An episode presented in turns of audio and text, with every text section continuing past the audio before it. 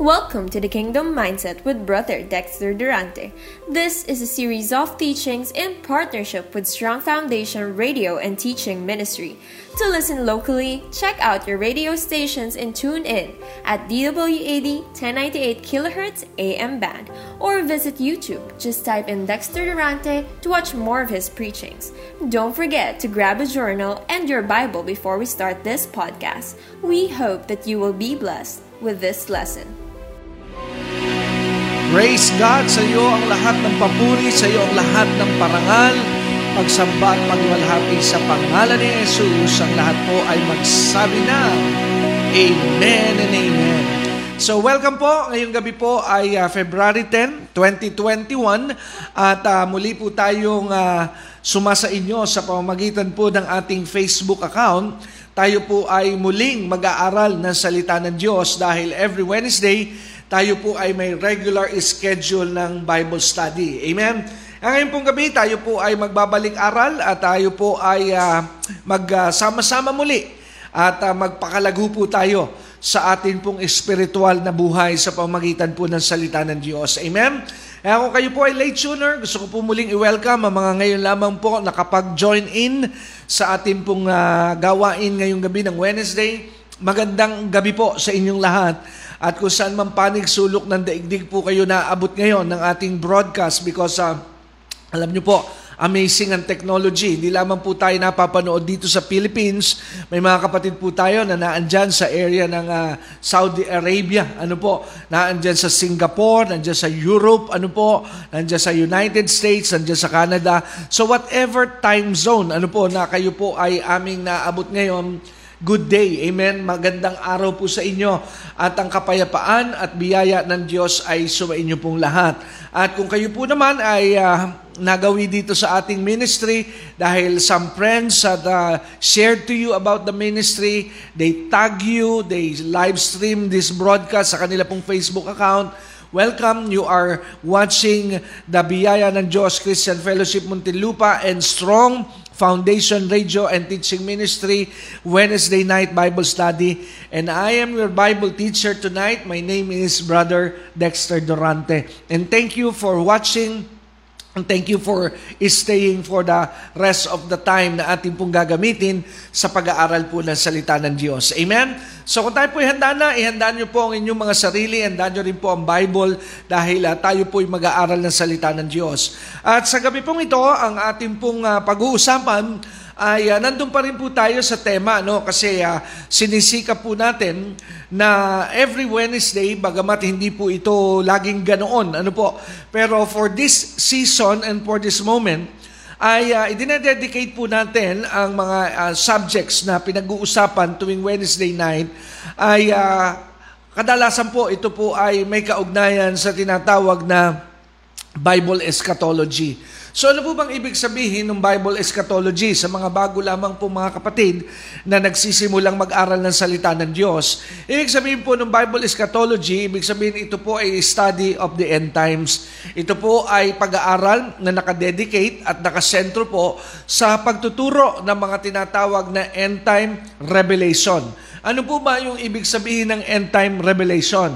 Ito po ay pag-aaral ng mga tinatawag na mga propesiya, mga itinakda ng Diyos sa kanyang salita na mga mangyayari at magaganap sa mga huling panahon. So ano po ang halaga na tayo po ay nagkakaroon ng tinatawag na panahon sa pag-aaral ng mga kagayang mga usapin katulad po ng end time.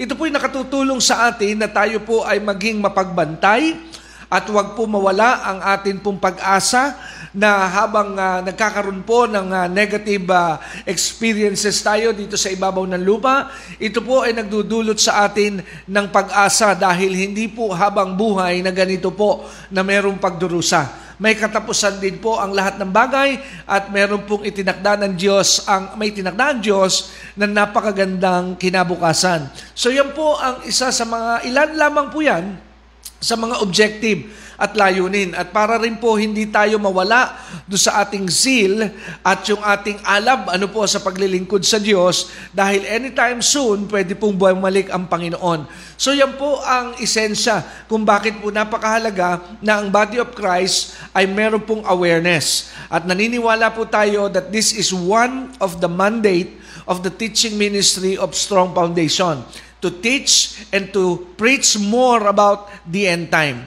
Kaya welcome po sa ating gagawing pag-aaral ngayong gabi. So ang ating pong titulo ng ating pag-uusapan ay wala po tayong ito to be continued tonight. Ano po? Wala pong to be continued, wala pong continuation. Nilagyan ko po ito ng pamagat na ang pamagat po nito ay ganito. Katapusan na nga ba? Ano po? So yun po ang pamagat ng ating pag-uusapan, pag-aaralan ngayong gabi ng February 10, Wednesday. Katapusan na nga ba? Yan po ang titulo. So tayo po ay manalangin, tayo po ay magsisimula na sa ating pong Bible study. Let us pray. Dakila at makapangyarihang Diyos, kami po muli ay lumalapit sa iyo.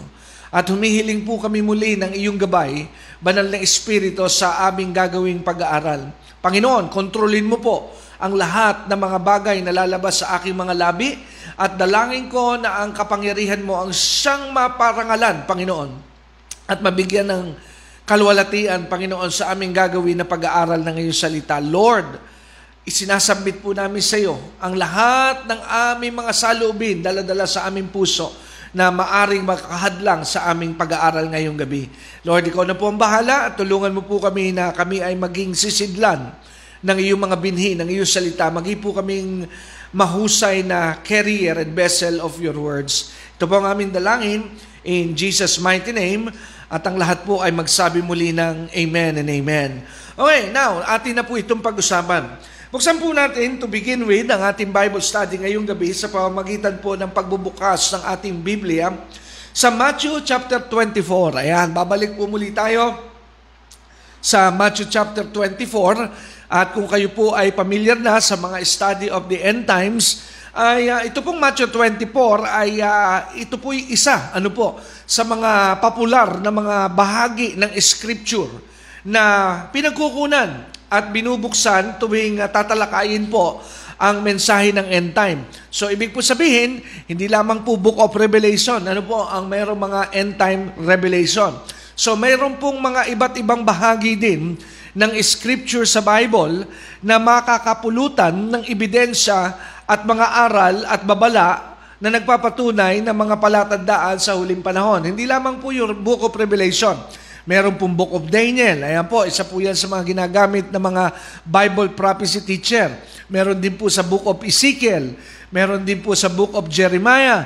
So, marami po eh. Marami po mga references na nagbibigay po ng tinatawag na ebidensya na itinutukoy ng Panginoon ang kanyang plano, lalo na pagdating sa wakas sa huli pong panahon. Pero sa gospel ay isa po sa very popular doon po sa pagtuturo ni Jesus ay matatagpuan sa Matthew 24. So kung kayo po ay may Biblia, buksan natin sa Matthew 24. At uh, sa Matthew 24, verse 6 to 8, ganito po ang ating mababasa. Pakinggan niyo po ang nilalaman ng Mateo 24. Ito po'y bahagi ng sinabi po ng Panginoong Heso Kristo. Ang sabi ni Jesus sa bahaging ito sa verse 6, And you shall hear of wars and rumors of wars. See that you be not troubled. For all these things must come to pass. So, let me pause for a while. Ano po? So, ano po ba ang nangyayari dito sa Matthew chapter 24? Hindi ko na lang po isinama yung mga unang mga salita bago po makarating ang ating pagbasa sa talatang 6.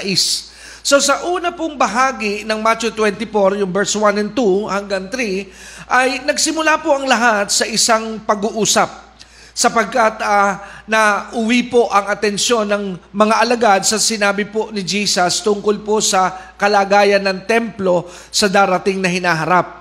Kasi ang setting po nila, ang setting nitong bahaging ito ay nagtungo po ang mga alagad kasama si Jesus sa templo sa Jerusalem.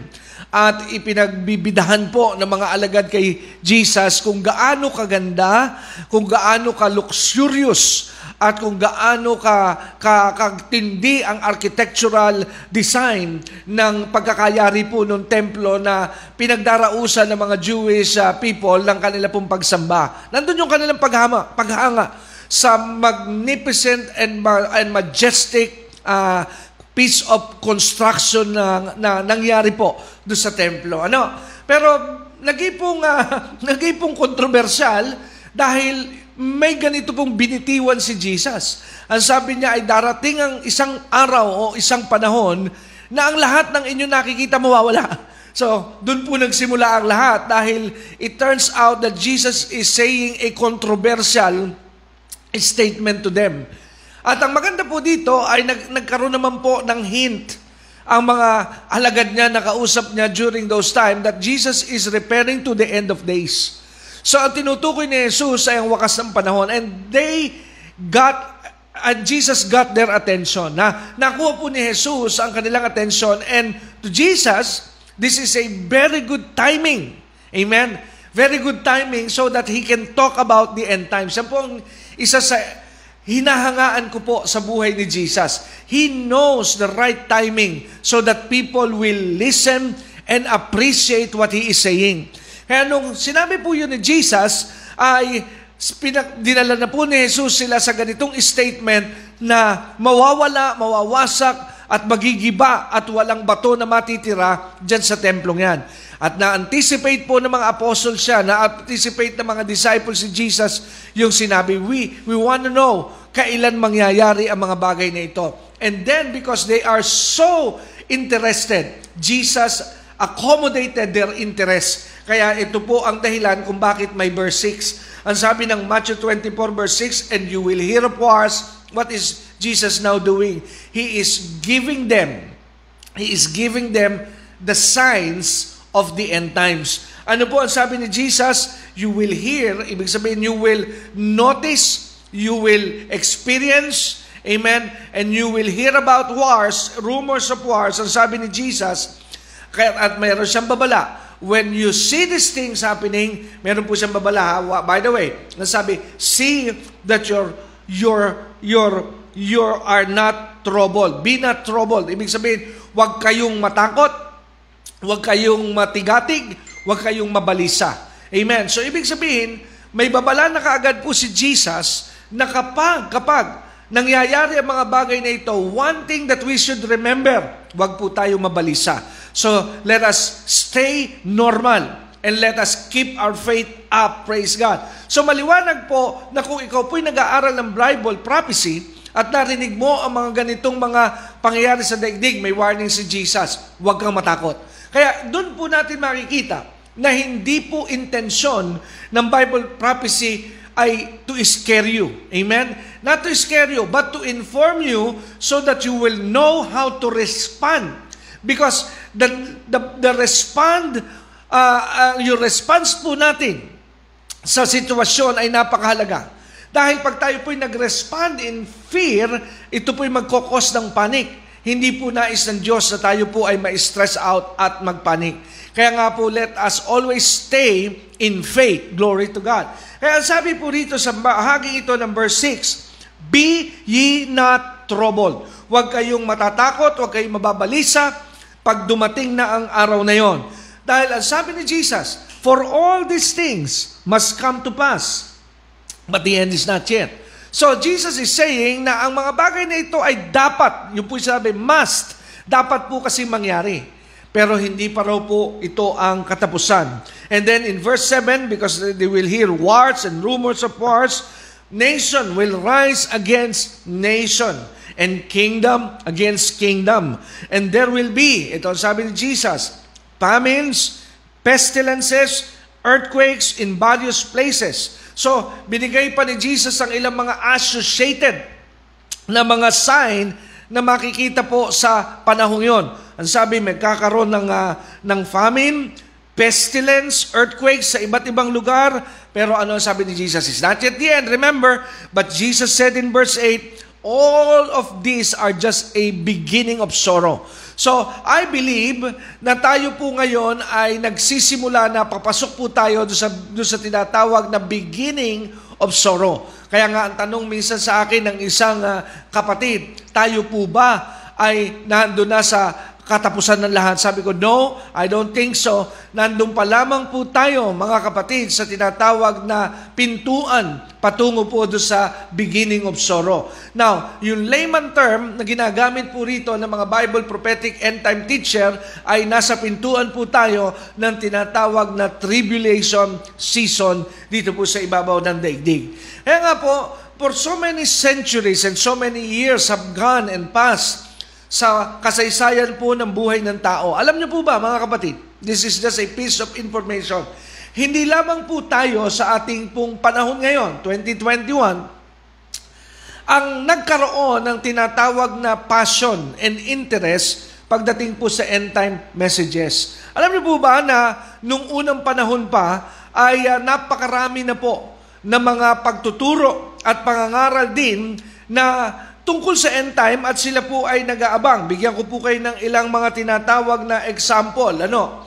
Like nung panahon po ng 14th century, sa lugar po ng kung tawagin ay Europa. Meron pong kung tawagin nung panahon yon, nung 14th century, na uh, Black Plague, kung tawagin po na yung impact po nitong Black Plague na ito sa Europe noong 14th century ay halos pinatay po ang uh, yung ibig sabihin yung naging victim ay third of the population. Ang laki pong porsyento nun. Kaya nga po, napakarami pong tao, nung panahon yun, ha, nung 14th century, ay nag-isip na ito po ay katapusan na ng mundo at ang katapusan ng mundo at pagtatapos nito ay nandyan na around the corner. Bakit? Eh hindi mo naman po sila masisisi dahil lumitaw po yung plague. Eh, isa po yon sa associated na sign sa end time. Remember, going back to Matthew 24, ay there will be plagues. Amen? Binanggit po yan eh. So, kaya na, na, na-anticipate ng karamihan ng mga tao doon sa panahon yun sa 14th century that this might be the the appointed time na tinutukoy ng Biblia that we are at the end of the world. Amen? Yun po yung kanilang pananaw. Pero lakalampas po ang panahong yon and the world is continue eh, continue to evolve. So, meron pa pong ulit na nangyari noong 1914 naman. Ay uh, kung uh, maalala niyo po historically noong 1914 ay nagkaroon po ng appearance yung Halley's Comet. Ano po? Noong nagkaroon po ng appearance itong Halley's Comet noong 1914, ay uh, ito rin po ay nasabay eh. Ano po? Meron parang coincidence na pangyayari na Kasabay nito ay nagkaroon po ng tinatawag na Second World War. Amen. So pumutok naman po ang ikalawang uh, pandaigdigang gera dito po sa ating planeta. Amen. At uh, doon po sa panahong yon ay nagkaroon ng mga nuclear arms uh, uh, race between the United States and USSR. So, nagkaroon po ng uh, malakihang ano po ito, talagang kagulungan dito po sa daigdig na ito. At uh, nung panahon pong yon ay uh, same thing kung uh, ibabasihan natin yung uh, karanasan ng mga tao do sa generation na yon ay nag-isip na rin po ang marami pong tao nung panahon yon that uh, they are in the end of times. Nasa end of the world na po sila. Why? Kasi kung noong 1914 is the basis is the is the Black Plague, ito naman po ay war. Eh, again, let me bring you back to Matthew 24 na inabanggit din po yung wars. Ano po, as part of the signs, amen, na associated sa tinatawag na huling panahon. Kaya hindi po natin masisisi ang mga tao po doon sa panahong iyon na kanila po itong naranasan. Kaya nga, ating unawain at ating pansinin na marami pong mga generations na dumaan na sila po ay naniniwala na yung mga nag-appear na mga malalaking mga events sa kanila pong panahon ay senyales na sila po ay nasa huling panahon. Pero mga kapatid at mga minamahal, ay uh, isa pa pong uh, pangyayari na akin pong uh, bibigyan na example nung 1930s and 1940s. Ito naman po ay uh, another uh, generation po ito. Ay uh, may mga tao na nakumbinsi nung panahong ito na si Hitler daw po ang Antikristo. So again, it's it's part of the sign eh, of the end time. Kaya nung lumitaw po into power si Hitler, ay marami po na sumusubaybay sa Bible prophecy, they thought that Hitler was the Antichrist that the Bible has been uh, teaching. Amen? So kaya akala nila, nandun na nga sa uling sabayan mo pa ng kaguluhan sa daigdig, medyo nakukumpleto yung mga rekado na kailangan para po doon sa end time. At uh, pagkatas po ni Hitler, ay uh, may mga ilan na mga Bible teacher naman na nung uh, panahon naman ni John F. Kennedy noong 1960s ay kanilang pinagdudahan na si John F. Kennedy ang Antikristo. At noong 1980s naman, at na, dahil na-assassinate si John F. Kennedy, so marahil nasabi nila, hindi siguro namatay. Dumating naman ang Pangulo ng Amerika na si Ronald Reagan. Ano po? ay uh, napagbintangan din at napagdiskitahan din po yan ng mga tao nung panahon na yon na siya yung Antikristo at uh, na napasama rin diyan ang uh, dating namumuno sa Soviet Union o Russia nung panahon yon na ang pangalan ay Mikhail Gorbachev. Ano po? Ay uh, siya rin po ay nagkaroon ng uh, tag na siya isa sa kandidato na potential na antichrist na tinutukoy ng Biblia. So mga kapatid, napakarami po pala no, ng mga signs na dumipas at dumaan sa ibabaw ng daigdig na yung mga generation na nabanggit ay nag-aabang din po sa nalalapit na pagbabalik ng Panginoon. So, ngayon, napaka-confusing pala nitong end time. Hindi po.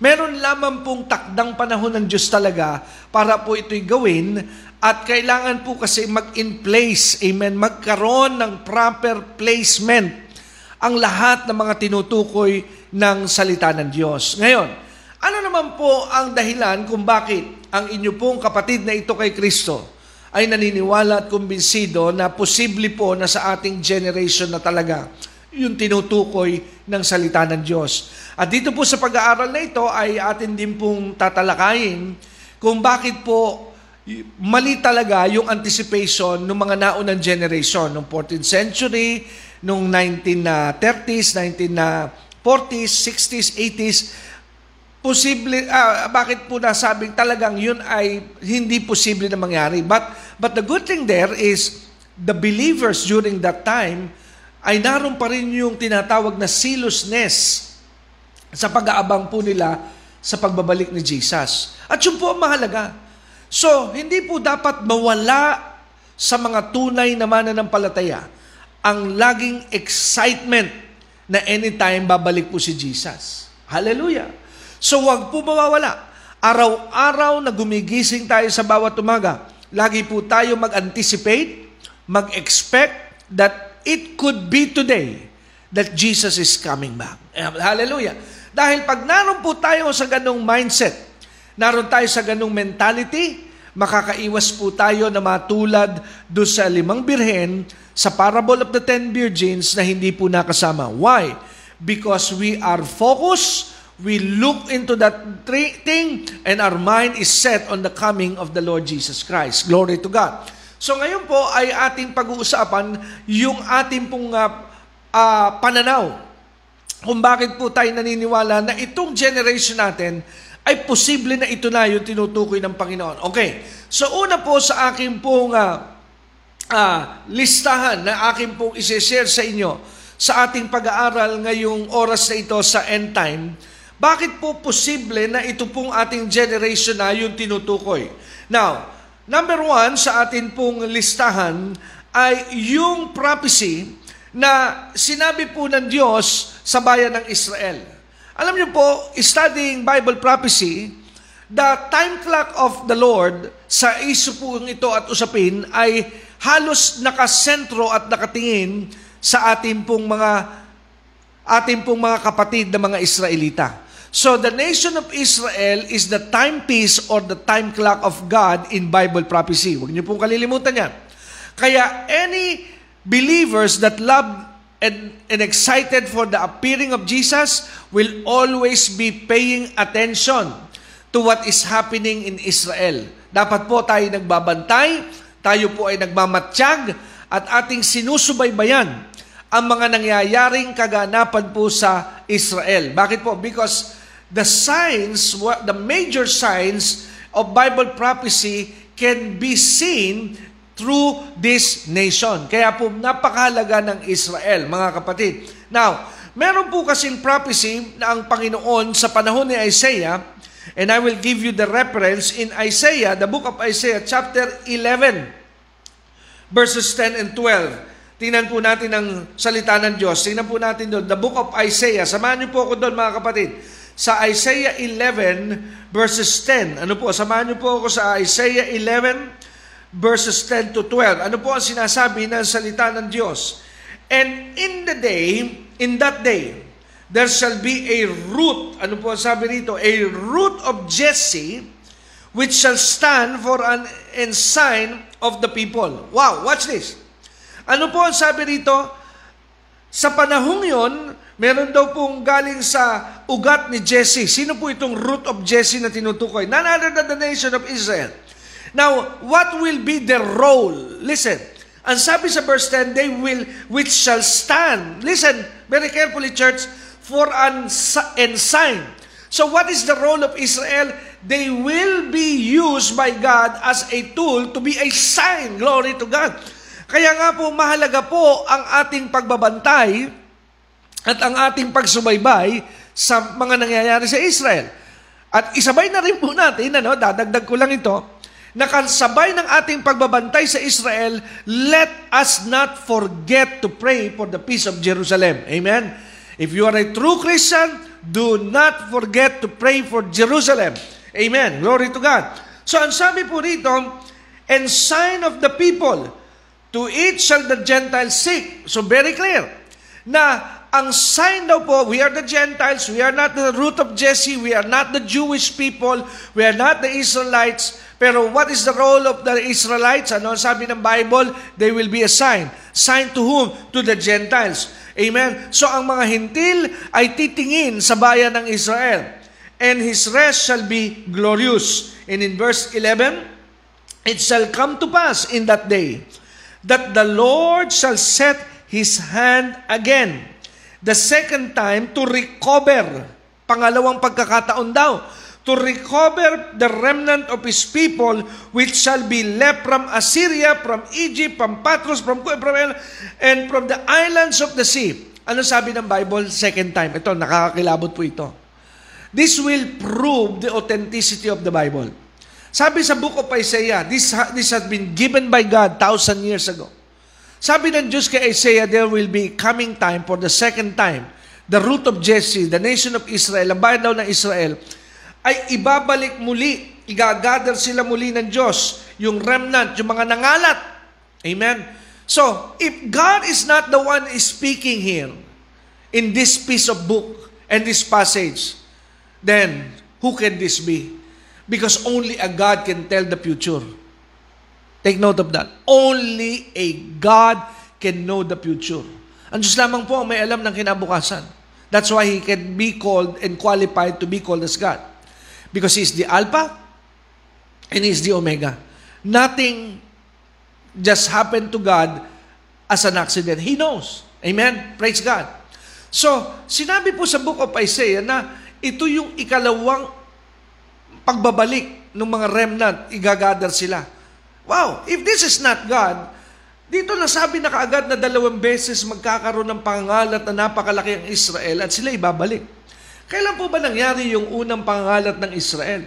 Yung una po sa panahon po ito ni, ni King Nebuchadnezzar. Ano po? So, nung na-exile sila sa Babylon, amen, ibinalik din po sila ng Diyos. At yung pong dahilan kung bakit po sila pinahintulutan ng Diyos na maging slave, maging po silang uh, uh, alipin sa lugar na yun ng Babylonia is because God is trying to correct them on their wrong heart and wrong attitude. Well, let me just uh, take uh, advantage of that part. Alam niyo po, isa po sa, sa, sa nature ng Diyos, sa kanyang mga anak, how He treats His people, His children. Pinahintulutan ko minsan ng Diyos na mapunta tayo sa isang kalagayan na parang we don't like it. Amen? We are not comfortable at it. Well, there is a reason. Dahil God is trying to discipline you, He's trying to correct you, He's trying to mold your character. So, tingnan niyo po ang Diyos, pagka po sumasala ang Israel at nalalayo sila sa kagustuhan ng Diyos na mangyari sa kanilang buhay, God allows these kinds of things na mangyari po sa kanila. Sila po ay natatalo sa mga digmaan. And like for this, for example, sila po ay pinahintulutan ng Diyos sa mapagsamantalahan ng ibang lahi at maging alipin sila sa isang lugar na sila po ay foreign at banyaga.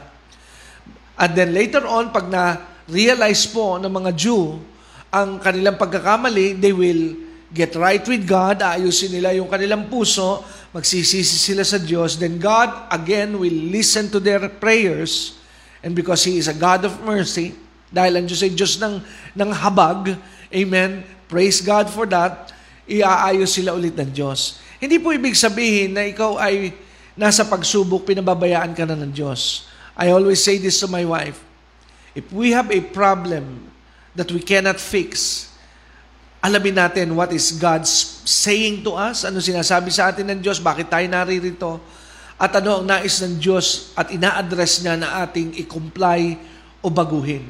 Because God will never intervene until we respond. Ulitin ko po ha. Pag tayo po nasa problema, ginagamit po yun ng Diyos to communicate to us what He wants and to change something in us that He doesn't want. Kaya nga po, napakahalaga po ng ating pakikinig. Amen? At pakikipad, pakikinig at pakikinig sa Diyos sa panahon ng pagsubok. Dahil magtatagal po tayo dyan pag hindi po natin nakuha yung mensahe. Pero pag nakuha po natin yung mensahe, we will be easily out of the problem. Kaya pagka na Kuha po ng Israel ang, ang, ang mensahe ng Diyos kung ba't sila may problema, then God through His mighty hands will intervene. Magugulat sila dahil bigla silang supernaturally, miraculously, mawawala po sila doon. And it is the same thing today, church. Bakit po? Dahil sabi ng Bible, He is the same yesterday, He is the same today, and He will be the same tomorrow. So we're serving the same God. Kaya kung tayo po ay nasa pangit na sitwasyon ngayon, God allows it. He's trying to communicate to us what do we need to check, sometimes what do we need to check, what do we need to change. Amen? And then if we respond in humility and repentance, then the Lord will miraculously intervene. Tutulungan po niya tayo. Okay, now, going back to this, yung una, amen, na nawala po ang Israel sa panahon ng Babylon. Pero ibinalik po sila with the miraculous mighty hand. Amen? Pero kung hindi Diyos ang nagsalita rito, na-predict po ng salita ng Diyos na may dalawang major scenario ng Israel ay mangangalat. At mapupunta sila sa iba't ibang lugar. At ang, ang nakakagulat pa rito, islands of the sea. Meaning to say, hindi lamang sila nasa isang part ng Middle East, sila'y mapupunta sa kabilang ibayo. Tatawirin pa nila ang, ang Atlantic Ocean. Tatawirin pa nila ang Pacific Ocean. Doon mapupunta ang napakaraming remnant sa mga Hudyo. Pero ano po ang sabi ng Bible? Ang sabi ng Bible, sila raw po ay mga ngalat at sila po ay madidisperse. Ang sabi, if we continue to verse 12, ang sabi, And he shall set up an ensign for the nation and shall assemble the outcasts of Israel and gather together the dispersed of Judah from the four corners of the earth. So, watch this. Ang sabi po dito ng Bible, this is so important. Sabi sa verse 12, mga kapatid, ang bayan daw po ng Israel, ang sabi po ron, ay uh, igagather muli ng Diyos. So, ano, ano, take note, balikan natin yon. Very important po yung words na ginamit. Sabi ng verse 12, yung pagbabalik ng Israel na nangalat sa iba't ibang panig sulong ng daigdig na na-disperse at sila ibabalik muli ng Diyos, i-assemble sila, i-gathered ulit together sila from the four corners of the earth. What was the purpose? Sabi ng verse 12, listen, it will be a sign to the nation. Amen? So ito raw po kasi ay gagamitin ng Diyos na palatandaan. So, meaning to say, the existence of Israel, that's my point number one, is a sign used by God, amen, para malaman po ng tao sa kanilang panahon at sa lahat ng tao sa buong daigdig na ito po ay isa sa mga sign na tinutukoy ng Diyos na nasa uling panahon na po tayo. Nangyari po ba ang sinasabi ng Isaiah? Nangyari po ba ang prophetic words na ibinigay ng Diyos kay Isaiah sa chapter 11? Nangyari po. Dahil nung May 1948, mga kapatid at mga minamahal, kung pupuntahan po natin ang history, you can Google this out. May 14 of 1948, mga kapatid, bigla pong nabalik ang Israel sa kanila pong lupain. In one day, they become a nation. Kaya, 1947 pababa, wala pong bansa na Israel. Wala po, hindi po kanila yon. Hindi po pwedeng sabihin na yung kanila ngayong kinaroroonan, yung Jerusalem ay ang tum- nakatira doon ay ang lahi ng mga Israelita. Wala po sila doon, na-disperse po sila. Kaya nga yung mga globe nung araw noong 1980s, ano po, noong 1970s, dahil hindi yung ibang bansa hindi pa rin makaget over sa nangyari, hindi isinasama po sa globe yung Israel eh. Wala. Pero nung 1948 po talaga, sa mahimalang paraan ng Diyos and because He say it, na ibalik po ang lahing ito sa kanilang lupain. So that is the first sign. So bakit po tayo naniniwala na tayo po ay nasa huling panahon na? Because of what happened to Israel. Amen? In short, the existence now of Israel as a nation is one of the major sign that we are in the last days. Amen? So, yun po ang isang sign. Now, the second sign ay, uh, alam niyo po, nung sa Luke chapter 21, predidik po ng Panginoong Jesus ang mangyayari sa Jerusalem. Now, Jerusalem is the capital of the nation of Israel bago po sila ma-disperse. Pero sinabi po sa Luke 21 kung ano po ang mangyayari sa bayan ng Israel. Pero nung panahon yon, sila po ay nasa Jerusalem pa rin, kanila pa rin yon. Pero sinabi ni Jesus that there will be a time coming na itong Jerusalem will be trampled down by the Gentiles. Ibig sabihin, ito'y papasukin ng mga hentil, ito'y kanilang i-occupy at sila ang magpamalakad at magpapatakbo sa Jerusalem. So, coincidence ba ang ating nalalaman sa history na ang Jerusalem ay tinirahan ng iba't ibang lahi. The Romans is the first one to take over Jerusalem.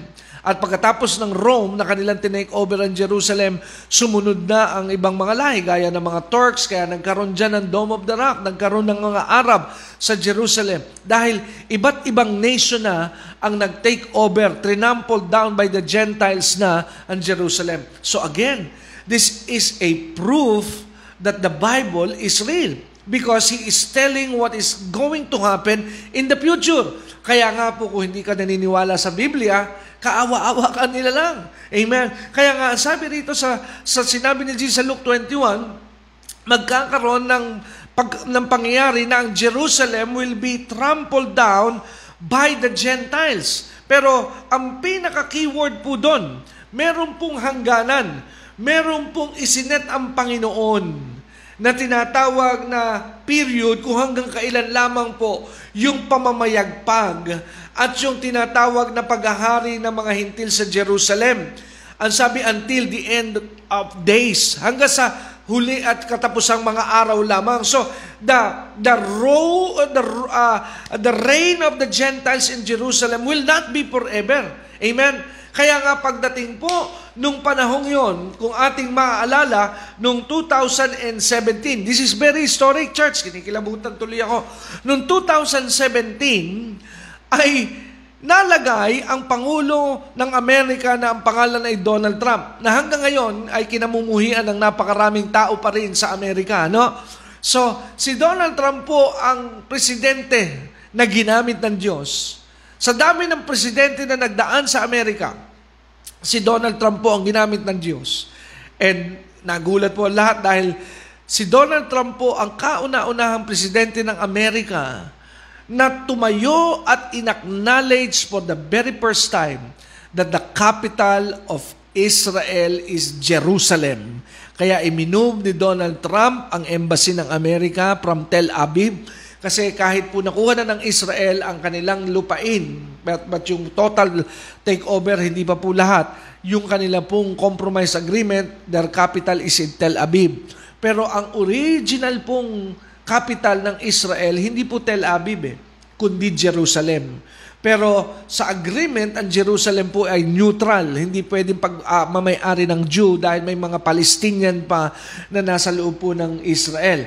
Pero himala ng mga himala, mga kapatid, dahil nung, nung 2017 ay merong ginamit ang Diyos na parang uh, uh, uh, nakalimutan ko yung pangalan sa Old Testament na, na, na, na naging hari din pero ibang ibang ano to, ibang lahi ito eh na naging uh, naging hari na ginamit ng Diyos na uh, ang Israel ay ibalik sa kanila yung kanilang property. Kaya noong 2017, nagkaroon ng retaking of Jerusalem. Nabalik na po ang Jerusalem saan? Sa pagmamanage at pamamahala ng mga Hudyo. Ngayon, yun po yung second sign the retaking of Jerusalem. Yan po yung pangalawang, yun, naalala ko yung hari.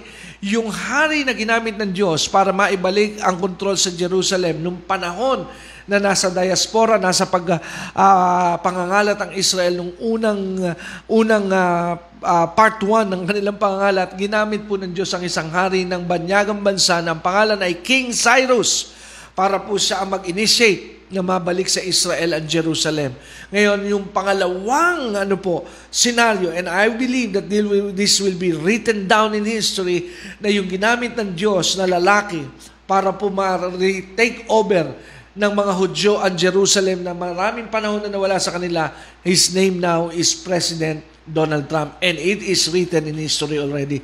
So yun po yung nangyari. Kaya yung second sign na nagpapatunay at nagpapatibay na tayo po'y nasa uling panahon, eh, nabalik po sa, sa Israel ang Jerusalem. Now, as early as this part, sasabihin ko na, bakit po hindi pwede talagang mangyari na nung 14th century uh, ang tinatawag na end time? Bakit po hindi talaga pwede mangyari nung 18th century, nung 1914, noong 19, 19, uh, 1914, uh, mangyari po itong mga tinatawag at 1930s, 1940s, yung huling panahon. Number one, naibigay ko po yung unang reason.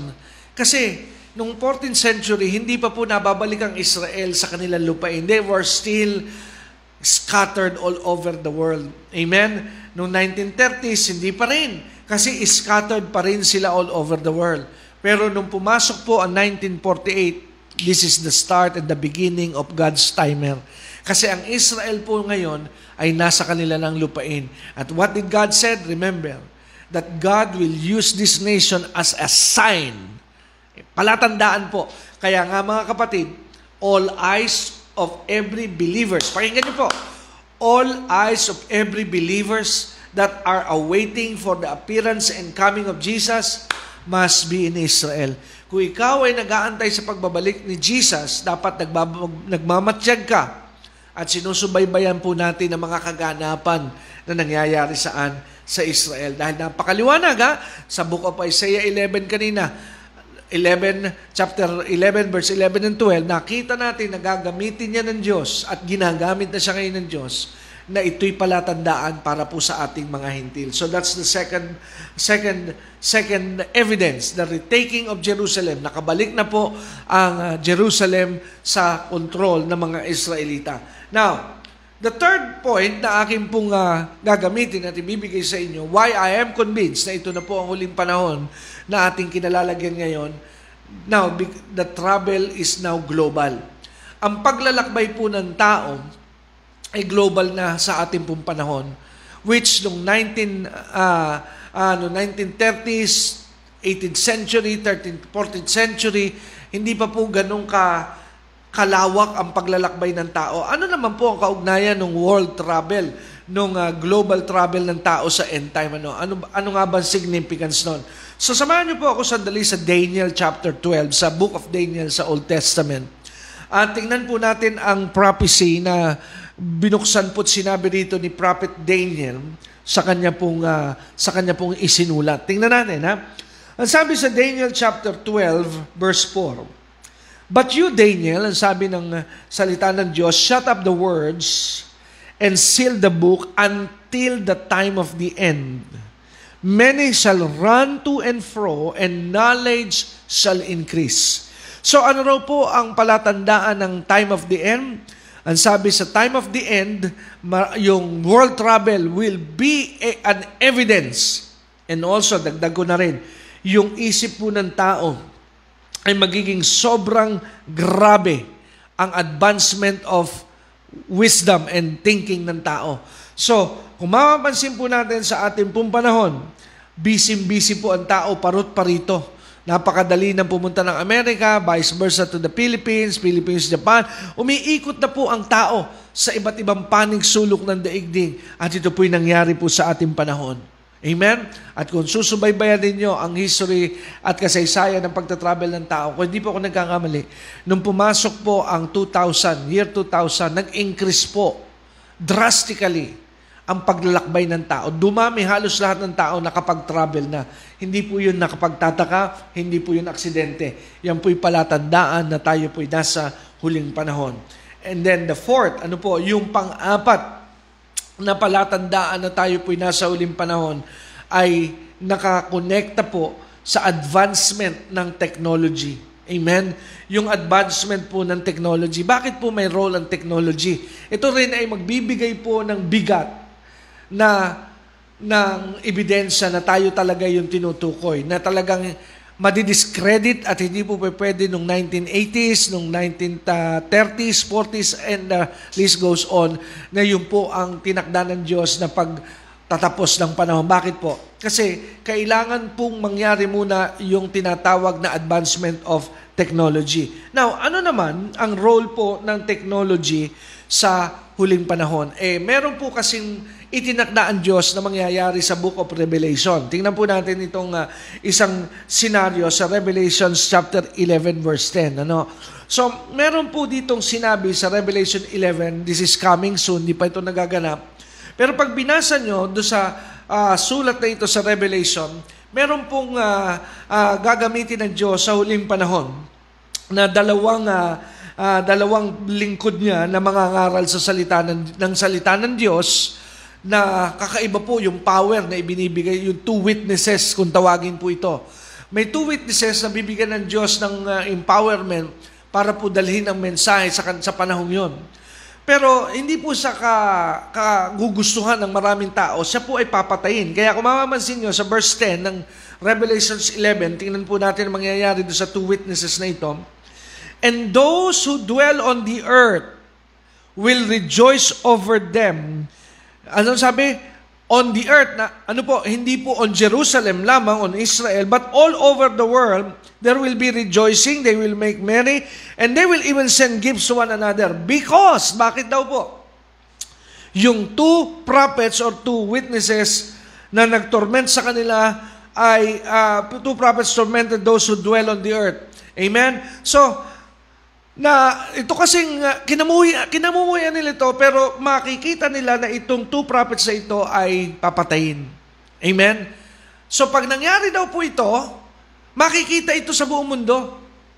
Kaya magse-celebrate ang lahat ng tao sa iba't ibang panig sulok ng daigdig. Now, back in the 1930s, back in the 1980s, lumapit-lapit tayo. Eh, kung isasama lalo yung, yung 14th century, 18th century, this is not possible. Hindi natin mag, pwedeng mag, hindi pwede ito maging posible na yung mangyayaring pagpatay dito sa two witnesses na mangyayari, sinabi ng salita ng Diyos, sila papatayin sa Jerusalem, sa Israel. Pero imposible na makita yon sa buong mundo. Kasi wala pong technology. Pero sa ating pong panahon, possible na. Kita nyo ngayon, narito po ako sa aming bahay. Pero napapanood nyo na ako sa ang panig sulok kayo ngayon ng daigdig. Napab nabubyo na ako. Tingnan nyo ang nangyayari ngayon. Pag may isang event, mag-live streaming ka. Now, the whole world could be watching. Nagba-viral. Yan yung term na ginagamit natin ngayon. Kaya yung technology po ay nasa ating panahon. Kaya yung mga mga event na mangyayari na tinukoy ng Diyos sa end time, na may involvement ng global, amen, involvement, nasa ating pong panahon yon. Kaya kumbinsido po tayo at ang ministry ito na tayo na yung tinutukoy na generation. Dahil nasa atin po nangyari ang tinatawag na na na advancement ng technology. Dagdag ko pa, bonus na po ito. Sa Old Testament, pinapisay, pinapisay po doon na ang pagbabalik ni Jesus, babalik siya sa Mount of Olives. At sinabi rin do sa gospel na kung paanong siya'y umakyat, gayon din siya'y bababa. At doon sa bundok ng Mount of Olives, doon bababa ang, ang paa ni Jesus sa kanyang second coming. Now, at ang sabi ng Biblia, sa pagbabalik niya, makikita raw siya ng lahat ng tao. Now, many years ago, sa aking pong hindi ko maintindihan ito. No? 1980, sabi ko, laki siguro ng Diyos. Paano mo makikita si Jesus na bumababa sa Mount of Olives? Eh, napakalayo ng Philippines sa Israel. Tama po ba? Napakalayo. Siguro, sabi ko, napakalaking Diyos nito. Lalabas sa, sa ibabaw ng kalangitan, kitang-kita sa Pilipinas. Hindi pala ganun. Ang gagamitin po ng tao ay technology. Kasi imagine, may tao na bumababa from heaven na wala namang sasakyan. Literal na nasa langit. Bumababa, tao. Eh, tsaka mga may cellphone, nakatutok doon ng video at naka-Facebook Live, naka-YouTube Live, kung ano man live. Amen? And it will be a worldwide news and live via satellite, makikita po ito. So, why am I convinced na tayo po yung huling panahon? Because the Bible also declares the technology will be a great part. Amen? And last, ano po, yung pinakahuli na akin pong uh, ibibigay sa inyong ebidensya at palatandaan na tayo po ang tinutukoy ng Bible na huling panahon, mga kapatid, mga minamahal, ay yung tinatawag na global financial control is now possible. Anong ibig sabihin ng global financial control is possible? Ito po yan. Sa Revelations 13, tingnan po natin. Ito po ay yung mangyayari at magaganap na tinakda ng Diyos sa Book of Revelation sa panahon na ang Antikristo ay naghahari na. Ito ay isa lamang sa mga gagawin ng Antikristo sa panahon na siya ay nakaupo na. Tingnan niyo po kung bakit posible na ito sa ating panahon. Na kung ikukumpara natin sa ibang years na nagdaan, hindi mangyayari pa ito eh. Bakit po? Dahil ang sabi ng Revelation 13 verse 16 to 17, He, referring to the Antichrist, causes all, both small and great, rich and poor, free and slave, to receive a mark on their right hand or on their forehead. So ano raw po ang gagawin ng Antichrist sa panahon na siya uupo na? Kanya pong i-impose lahat ng tao, rich or poor, small and great, amen, lahat ng uri ng tao, ay kanyang i-impose na sila'y magtanggapin yung mark. Amen? Ano po ang reason kung ba't kailangan yung mark? Dahil ang sabi ng Biblia sa verse 17, pag wala yung mark, no one in that day may buy or sell except one who has the mark in the name of the beast. So, kung wala daw po yung mark, ano mangyayari? Walang ekonomiya ang buhay ng tao. You cannot buy and sell. You cannot trade. You cannot buy food pag wala po yung mark. And haven't you noticed, nung 19 80s, hindi po ito possible. Noong 1970s, hindi ito possible. But today, it's possible. Haven't you noticed na tayo po ngayon ay nasa, nasa birds ng pagpunta na sa cashless society? Unti-unti na po tayong dinadala ng sistema ng mundo patungo sa isang cashless life. Kaya nga po ngayon, ang pera, paglilipatan na ng pera, may GCash na, may Paymaya na, nagsimula ang nag-evolve ang lahat ng ito through credit cards. Nakuha po ba natin? Dati-rate, napakahirap magdala ng pera ngayon. Pwede na yung mga bank transferring. Amen? So, kaya, kahit wala ka ng dalang pera, pag meron ka ng chip, meron ka nung uh, tinatawag na biochip or microchip, you can all you can already transact. Ngayon nga sa phone na lang, di po ba kahit wala kang dalang wallet, basta i-scan mo yung barcode ng yung phone na may backup na mga fund, You, you're good to go. Glory to God. Kaya sa ating pong panahon, mga kapatid, ay possible po ang global financial control.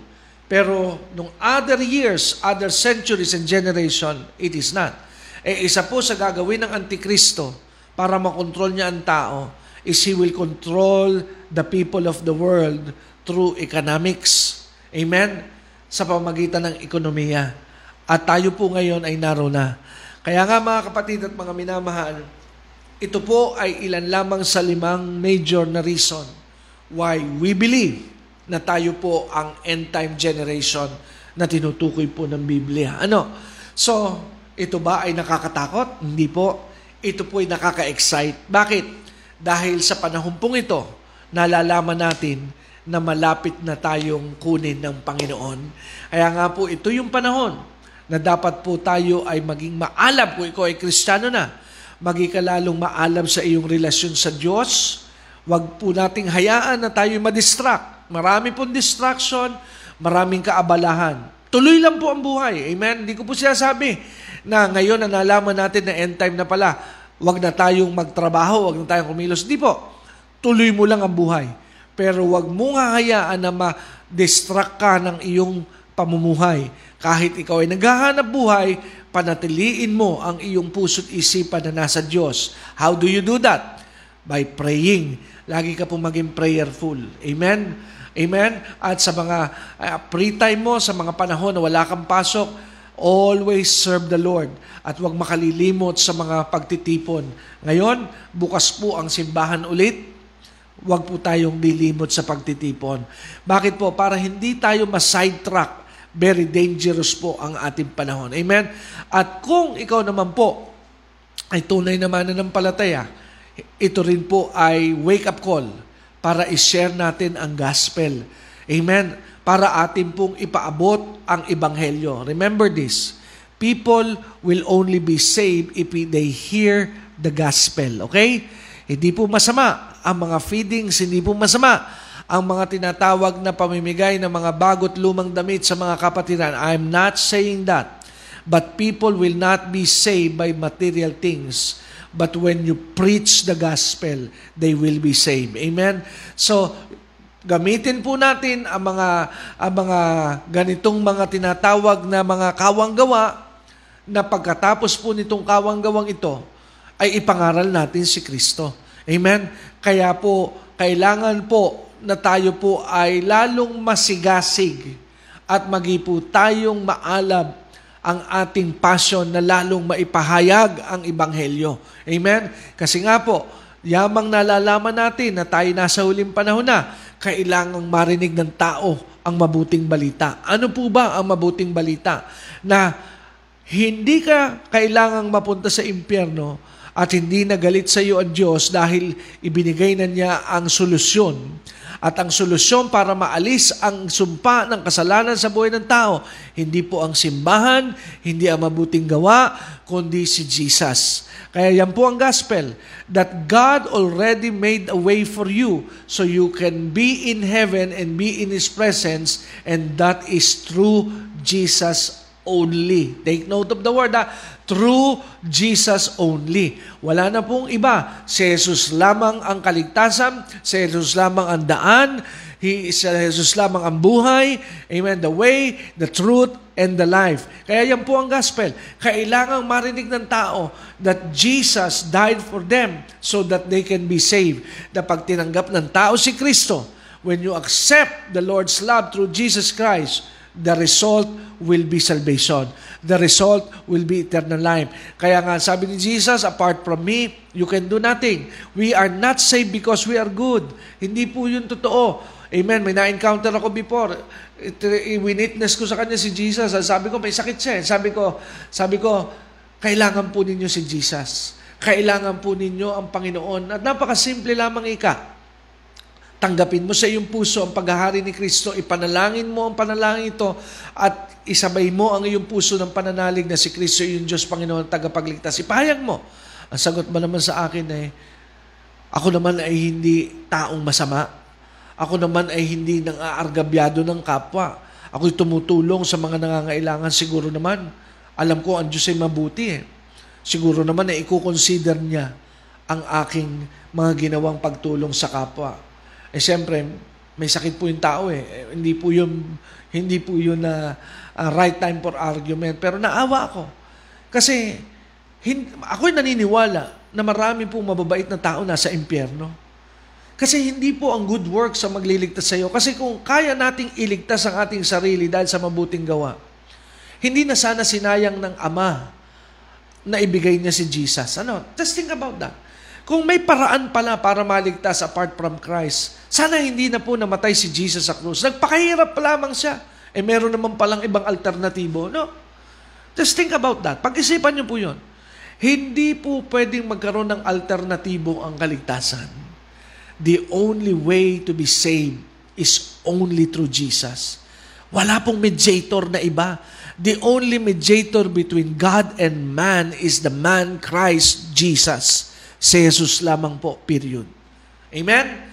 Kaya nga po ito ay wake-up call para po lalo nating palawakin ang paghahayag ng salita ng Diyos. Ang uh, paabot natin na mensahe na ang lahat ng tao ay makasalanan na nangangailangan ng kaligtasan at kailangan ng tagapagligtas. Si Jesus po yan. Romans 3.23 is very clear. All, uh, sabi ron, for all have sinned and fall short from the glory of God. So lahat ng kasala, wala pong none of us are worthy. Kaya kailangan natin ng Savior. Eh mga kapatid, suportahan po natin ang pangangaral ng gospel at kayo rin mismo. Humingi kayo sa Diyos ng lakas at ng kapangyarihan na maipangaral din ninyo ang Ebanghelyo. Ano po? So yan po ang ating wake-up call ngayon dahil we are in the final moment of the generations of man.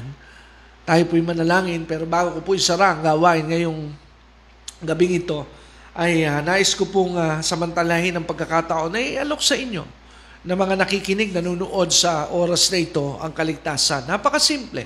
Lahat tayo may kasalanan, lahat tayo makasalanan. I'm not perfect, I needed a Savior. You needed Jesus. So paano po ang kaligtasan?